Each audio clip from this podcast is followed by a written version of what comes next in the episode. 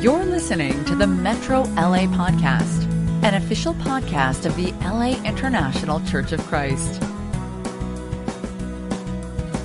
Good evening, church. Good evening, family. How's everybody doing tonight? Good to see you all in my mind and good to be seen and good to be together.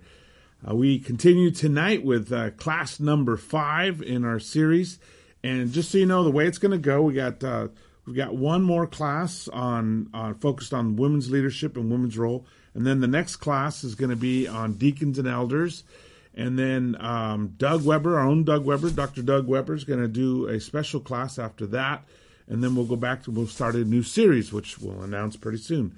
But uh, good to have everybody together. This is class five. We've been going through a lot of uh, intense scriptures, and you know, as as as we've been talking about along, that this is a these are kind of intense topics, you know, this and very hot topics nowadays, you know, and I would say in one it, it kind of connects to the overall topic of justice and equity, but it also connects, uh, you know, more specifically in our church to the roles that different women play and you know what is biblical, what is social, what is tradition, what is history, um, and what is what is it that God wants in all this? And some of it is is tough stuff, you know, and that's why we we've taken so much time. I mean, this is an extraordinary amount of time, but this is the kind of thing that we want to get right. You know, we want to make sure we do this right, and we know what we're doing and why we're doing it. So I appreciate so much the effort that I see in the church to study out Scripture, to really separate what is tradition, what is what is, frankly speaking, what is male chauvinism what is actually what God wants and what is it that you know the Holy Spirit is pushing us towards. So and and even you know standing up to not just going way the world wants us to go, nor getting stuck in traditions because that's the way things were done in the past. You know, uh, the church has been continually evolving. I mean, since I became a Christian, as I shared before, I remember when I became a Christian, the church did not clap. Nobody in church danced. Um, you know, and women did nothing in services, nothing, you know, other than singing in the crowd. And um, I remember as the church was growing and developing, and when women were were included in the part singing, uh, that was a big deal, you know. And when I remember the day the elders announced that we're going to clap, you know, that it's okay to clap, and uh, I was in Miami when the when the when uh, different leaders announced that they would allow dancing, that the church members could dance.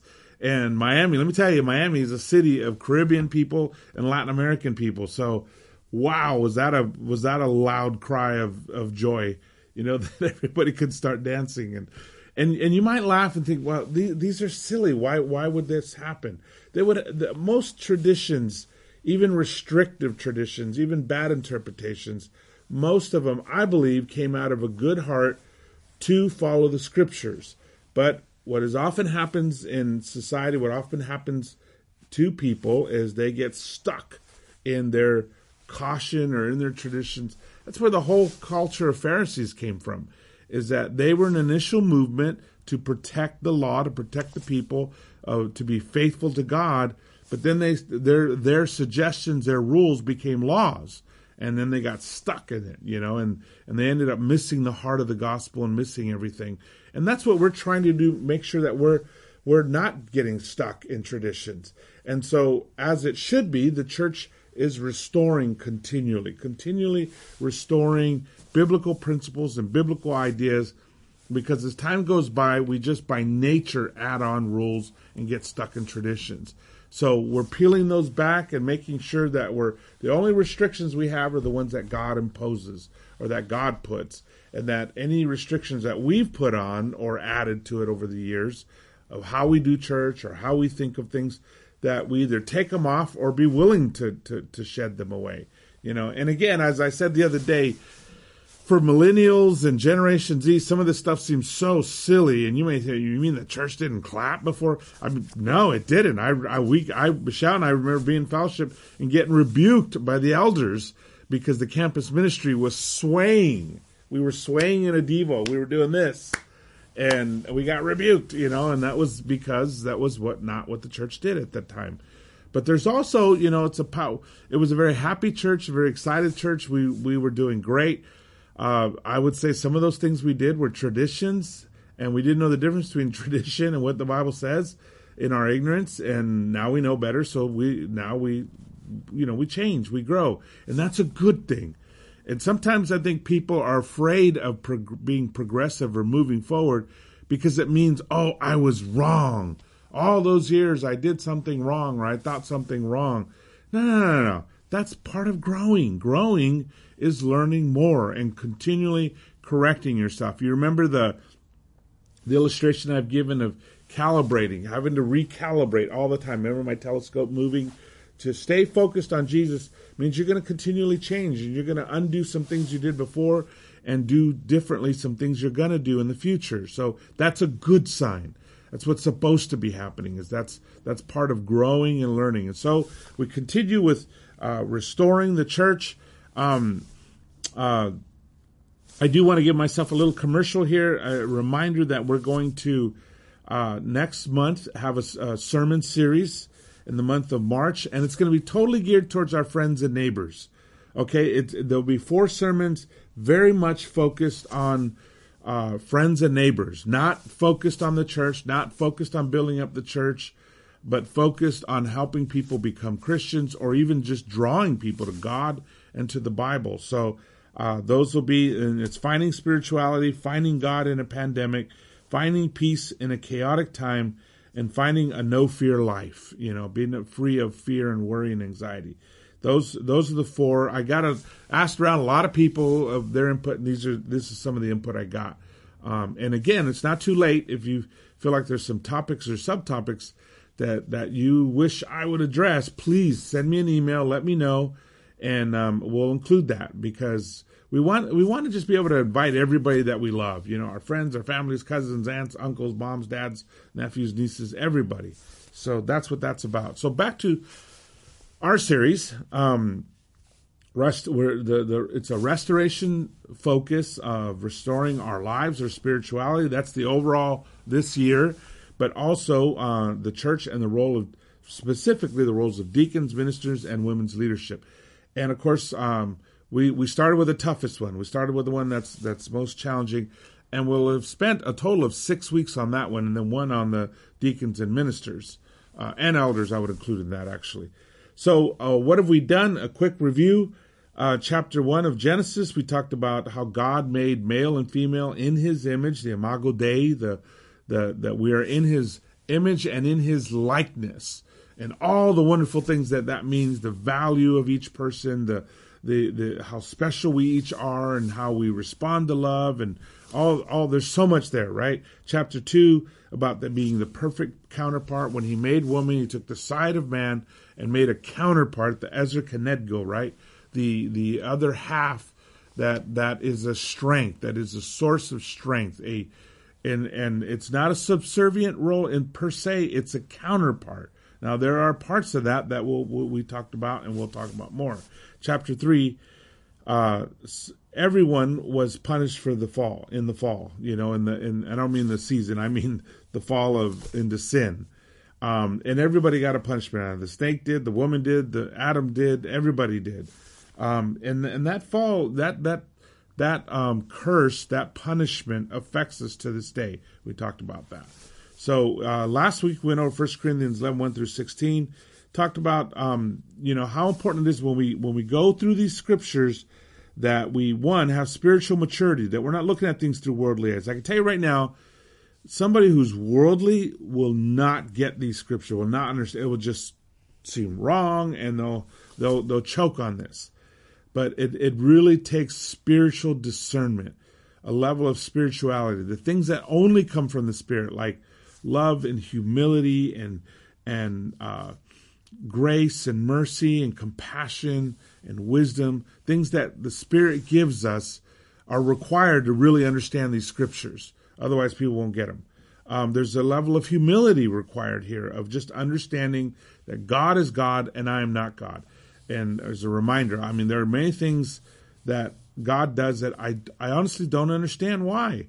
But because I know that God is good, I trust Him and I know that He is God and I am not God. The, therefore, I trust Him. I trust Him more than I trust myself. And that's probably a key for a lot of people. You know, they'll read something or something that God says is, I don't agree with that. No, I don't believe that. Well, what you're saying basically is that your opinion is more important than God, or that you trust yourself more than God. I trust God more than myself. If something doesn't seem right to me, then I know either God will make it clear in time, or or or when I die, I'll get to understand. But but I trust Him enough that it doesn't matter whether I understand it. I'm on a need to know basis, and God doesn't tell me everything I want to know. And then lastly, faith. You know, just really, it's it's it's you know another root word, another translation of the word faith is trust. That I trust God. He is good. He is good. So whatever He does is going to be good, and there'll be a reason for it. Ultimately, in the end, there'll be something that either I know now or don't uh, understand now or don't understand. Doesn't matter because I know He's good and I put my faith in Him, and I put my faith in Jesus. I put my faith in the Holy Spirit. In Jesus, we have all the His teachings through the gospel, and then the Holy Spirit guides us through the rest of the New Testament, and and and I trust them. So I say all that because sometimes things just seem like, huh? Why why that? You know, and and yet it's still important to trust God, and maybe more than ever to have faith in God. So we went through uh, 1 Corinthians 11, 1 through 16 and we got up to 1 Corinthians 14. We hit the main part, but we didn't finish it because, frankly, I just ran out of time. Um, so uh, I want to keep these to to about 30 uh, minutes. So, you know, I'm asking Turnwell to give me wave wave wave a hand at me when when I hit to to, to 30 minutes. So, anyways, First Corinthians uh, 11, 1 through 16. We read it. Um, uh, the key scripture, the scripture that's probably the nitty gritty here is the one where he says, But I want you to realize that the head of every man is Christ, and the head of every woman is man, and the head of Christ is God. And we talked about, you know, the word kephale, which is it's uh, it's the head, translated as the head. Sometimes, you know, there's been a there's a small minority of translators that would translate the source, but the more likely translation by far is the head and and because it's used in different ways. It's not just man and and, and woman. It's you know it's there. There's definitely order to the way things Paul sets things up and explains it to us. That we have the Father, the Son, and the Holy Spirit. The Father is the head, and then the Son, then the Holy Spirit. That doesn't mean that Jesus is inferior. It just it has a different order here. Same thing he says with Christ, with man, and with woman. Um, it does not imply value, and as I've said many times now, that's what hangs us up because we think whoever's in charge is worth more than whoever's serving. And that is not how God sees things. And sometimes God asks us to serve and be in submission, and sometimes He asks us to take the head, the charge, the, the, the front, the point person. And that doesn't make us any more important or any less important. I am no as as an evangelist leading a church, I am no more important than anybody else in the whole church. The entire church, every single individually individual is equally important to God. And that's that's very tough for us to grasp, but it's absolutely the truth. Uh, we we are equal with different roles. God and Jesus is a perfect example. Different roles, equal value. Um, 1 Corinthians 11, 1 through 16, we, you know, we talked about the head coverings, right? Every man who prays or prophesies with his head covered dishonors his head, but every woman who prays or prophesies with her head uncovered dishonors her head. Now, this one has a lot to do with the current and the, the, the culture and the norms of that time in that city. This is one of those where it was clearly Paul was talking about a temporal teaching or an occasional teaching, something that depends on the context of the situation. In the first century, head coverings were a sign of propriety and submission. Uh, it's universally agreed among scholars that this was a situational teaching, not a universal teaching. Uh, women prayed and prophesied in church services. It proves that that women who had the gift of prophecy, that they received messages from God that He wanted to tell the people, they did that in the church services. They prayed. They they they sang. They did things in the church services. Um, and and later, uh, when he wraps up this section of teaching, he says something very important. He says in verse sixteen of uh, 1 Corinthians eleven, "If anyone wants to be contentious about this, we have no other practice, nor do the churches of God. There's also another principle. There's several overarching principles that Paul that guide Paul's teaching that's clearly from the Holy Spirit, you know. The principle of whatever is best for the gospel. That's that would override even some of the other things that were said like for example, you know, uh, Gentiles did not have to become Jews. That was made clear in the book of Acts. In Acts 15, they had a whole meeting with the church and the apostles and the elders all met because there were brothers that thought every Gentile needs to become a Jew first. That means they need to get circumcised. And and Paul went around preaching the good news at, at that meeting. They they concluded that Gentiles don't need to become Jews. Um, and yet, even though Paul was the one who pushed that and taught that everywhere, and the apostles all said it, he still made Timothy get circumcised when he went to, to, to Jerusalem. Why? Because he knew that it would be problematic for him. It would be problematic for them to be able to preach the gospel if Timothy was not circumcised. So there's a really great example right there of somebody submitting to something for the good of the kingdom, the good of the gospel. That's that overarching principle. Another one is unity. Unity is an overarching principle where he said, look, this is what the t- churches teach. This is how we handle it in the church in all places. So that's what we're going to do. Okay, this is, and that kind of taps into that. Uh, you know, every group tends to just be all about my group, my group, my group. I don't care what the other groups do. I don't care what my group does. And, but we have to remember that's not God's perspective. I mean, the whole church is his family. The whole church are his kids. So when we do something, we should all do it. We should be it, unless there's a reason to do different, and there are sometimes. But but overall, there's an overarching principle of unity, and that's what Paul basically is saying. If you if you got a problem with this, I'm sorry, but we don't have any other way of doing it. This is how we do it. This is this is what the churches believe and do and practice. So sometimes what's best for me may not be what's best for the group, but my overarching principle is what is best for the group, what is best for the body. Therefore, I'm willing to let my rights go or my privileges go. Uh, as Paul said uh, to the Corinthians, said everything is permissible, but not everything is beneficial. So just because I can do something doesn't mean I should do something. The principle of what's overriding, what's what what is best for the church. Um, we looked at the another very tough scripture, another scripture that's very controversial. Verse 34 Women should remain silent in the churches. They are not allowed to speak, but must be in submission. You know, and again, it's that order, but it was very important, and we discussed this to, to know the background of that.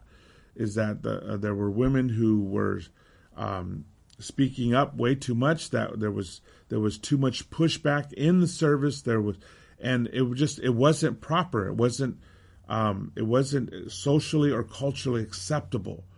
And and Paul was basically challenging them to get your service back in order, to get it the way it should be and that women ought to just wait till they go home and then they can talk to their husbands about it and they can have a discussion.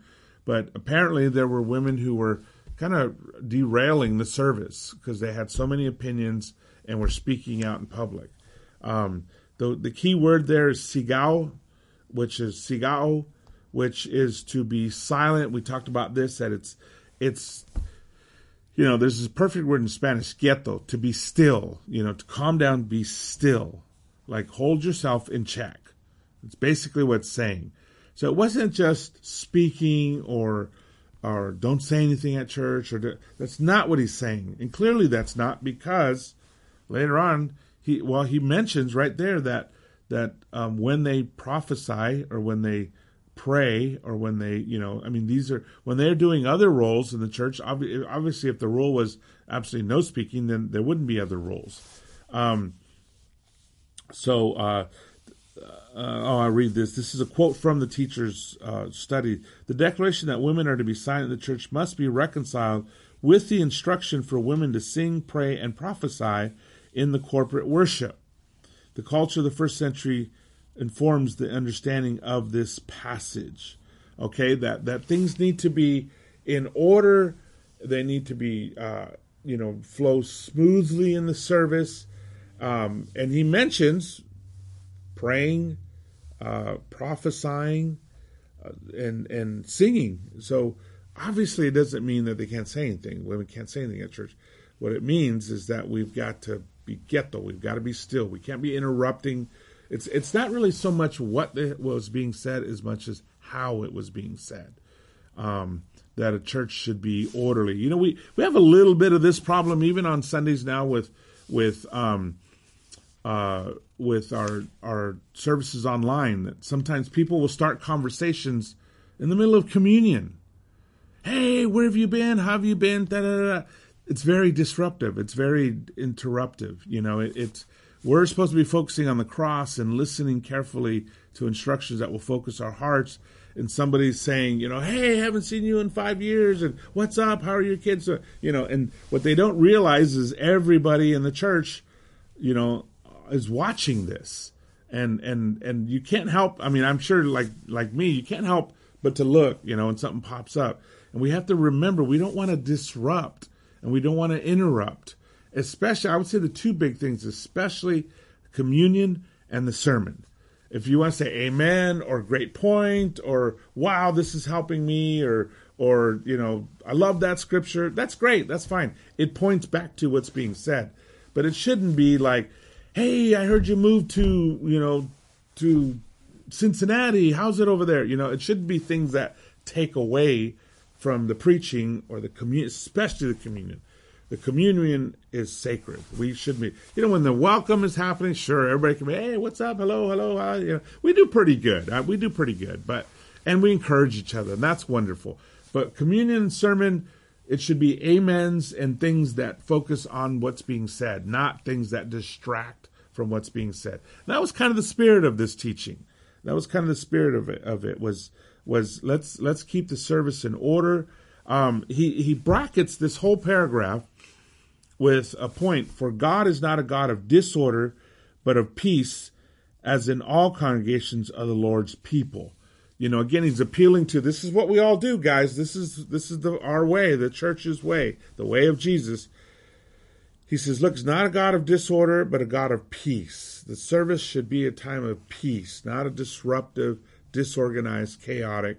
Um, he ends it saying, but everything should be done in a fitting and orderly way. A fitting and orderly way. So, is this helpful to the service? Is this helpful for us to learn and grow? Um, you know, I, I, mean, in terms of what we say on the thing, you can kind of think, well, what would I say out loud at church on Sunday morning? That's pretty much going to guide you in what's appropriate. I wouldn't yell across the room, "Hey, I like that shirt you're wearing." You know, I mean, when when somebody's up there doing communion, right? That just would be inappropriate. But but I would say, "Hey, man, wow, that's great. Oh, you know, awesome," or "orale," or whatever. You know, that points back to what's being said and gets us all to focus ourselves in a fitting and orderly way, basically. So we keep moving forward. Um, so, uh, well, I already pretty much said this. For God is not a God of disorder, but of peace, and but everything should be done fitting orderly way. God wants order and peace, propriety and organization, reverence, reverences, and respect. And that's that's probably respect is probably a good word because it's a 21st century word. It's a word that we get. Like reverence, eh, unless you grew up, you know, going to church every Sunday and we're really involved in a church Sundays we don't really know the word reference very well. It doesn't doesn't mean a whole lot to us. Should you know in the sense that it's important um, that we revere God, that we show respect. Reverence is showing respect. Respect is a word we all know, right? Because we all want to be respected, and we all want to be treated with respect. You know, I mean, we just had our family here, which was a fantastic time. My my my in laws, uh, Michelle's mom and dad, uh, uh, stepdad, and um, you know, we have a big chair that uh, I always sit in in our in our living room. Right, that's my big chair. That's Dad's chair. Nobody sits in that chair except me. But when my father-in-law's here, I always invite him to sit in that chair. It's not because I have to. It's not because it's a rule it's because I respect him, and he does. He takes his chair, and we're all happy. And I sit on the couch with the rest of the crew, and And it's just respect. That's it. It's, it's a healthy, good thing. It's not something that is taught, not something that is really generally practiced much in our world today, but it is an important thing. When you disrespect somebody, they feel it, right? When you get disrespected, you feel it. And so it's just showing respect to God. This the church service is his service. It's his meeting. It's not our meeting. It doesn't belong to me as an evangelist, doesn't belong to me as a member, doesn't belong to anybody but God. So we want it to be great. The only spectators at a church service is God, Jesus, and the Holy Spirit.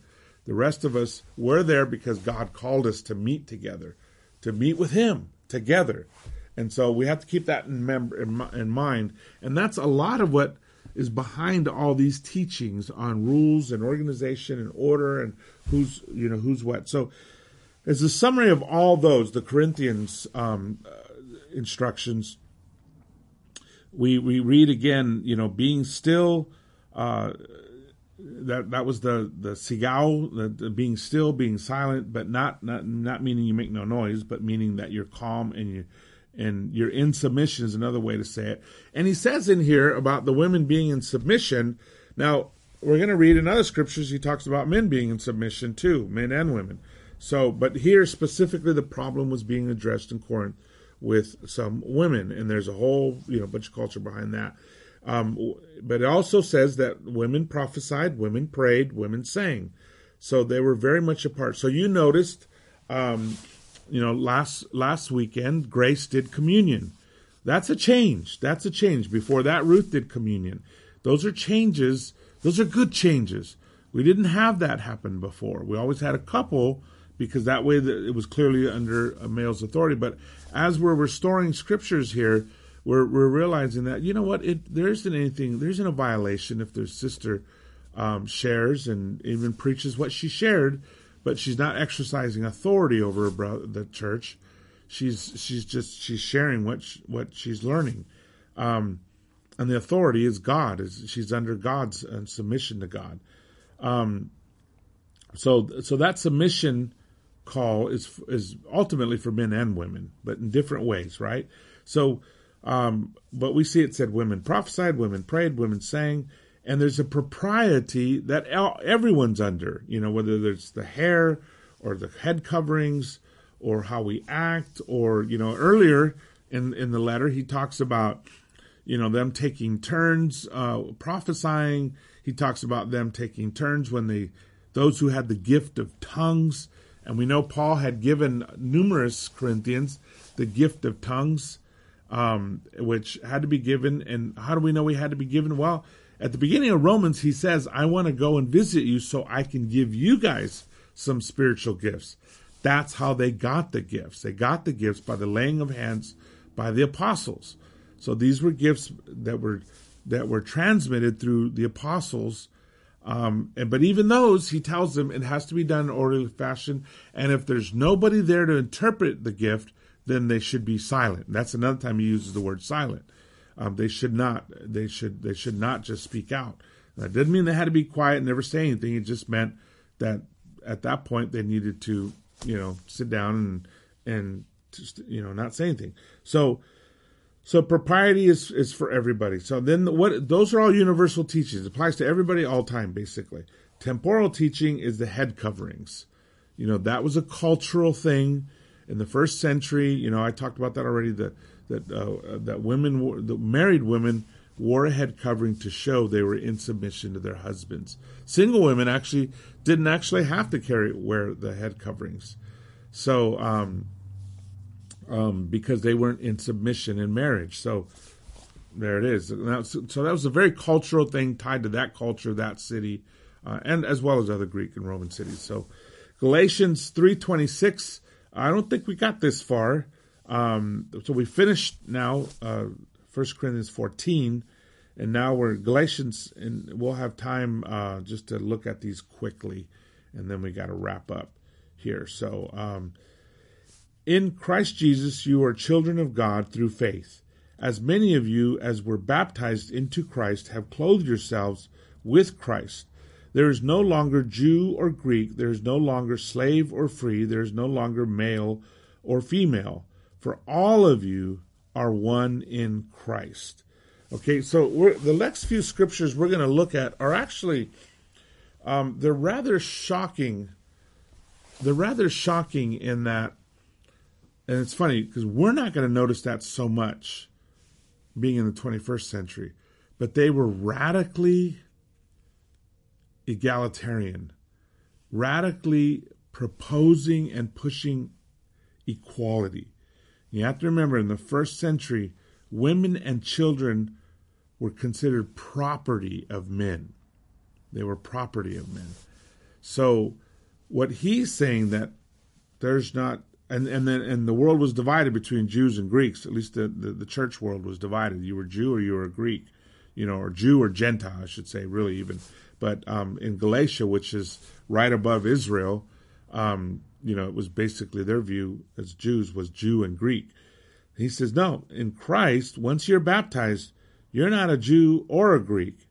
You're not a slave or free because the world was divided between slaves and free people. And you're not even male or female. This, to us, it's like, oh yeah, that makes sense. It's very hip, very in, you know, very, very hipster for the 21st century. We're all, you know, equally love each other and equally respect. And that's true. It's all true. But you got to understand that in the first century, this was radical. This was so radical to say that we're all the same, even slave and free, even male and female, even different ethnicities that had traditionally, for hundreds of years, looked down on each other. You know, it had nothing together. So you got racism, prejudice, gender bias, all these wrapped into one. And Paul's basically saying none of it exists once you've been baptized, which is how we should be in the church. It shouldn't matter. This you know, I, I come from a Latin culture that's ma- very male chauvinistic. Men are the boss. Men command. And and but when I got baptized, that gets left behind. I mean, it's not my nature, anyways. But but any temptation, I repent of as temptation of sin, not as well. I'm just, you know, I'm that's my culture. No, no, that's sin. There's there's male and female. We're all one and there's no room for male chauvinists or macho or pigs or whatever you want to call it. You know, there's no there's for men bullying women or any of that garbage. Not in God's kingdom. And that's really important to understand again in order to understand these other scriptures and the order and the details better. So I got to wrap up here. We're running we're running out of time. Um, so I, I just will say this, you know, uh, even the, the, instructions on household, which don't really have as much to do with the church as much as just spirituality, being a Christian. We're going to look at um, a couple of scriptures coming up, and then we're going to be wrapping it up with the next class. So I'm out of time, but we got we got some good coverage because th- those were the tougher scriptures, and there's one more big tough one as well as some lighter ones, and uh, we'll finish those next week. So that's it. We're gonna we're gonna go through Colossians 3, 18, 19 Ephesians 5 21 through 23. Um, and then I want to end with a. Oh, not those are in Spanish. Never mind. Oh, no. Sorry, I had the title in Spanish for you there. Preguntas para la discusión. Questions for discussion tonight. Why is submission so important? Why, res- why is respect so important? And why is love so important to me? Okay? So the first one's why is submission important? Why is respect important? And the last one is why is love so important to me? And go ahead and share on a personal level on that one, especially. So love you guys. God bless. Buen camino. You've just listened to the Metro LA podcast. For more information about our ministry, please visit metrolaregion.com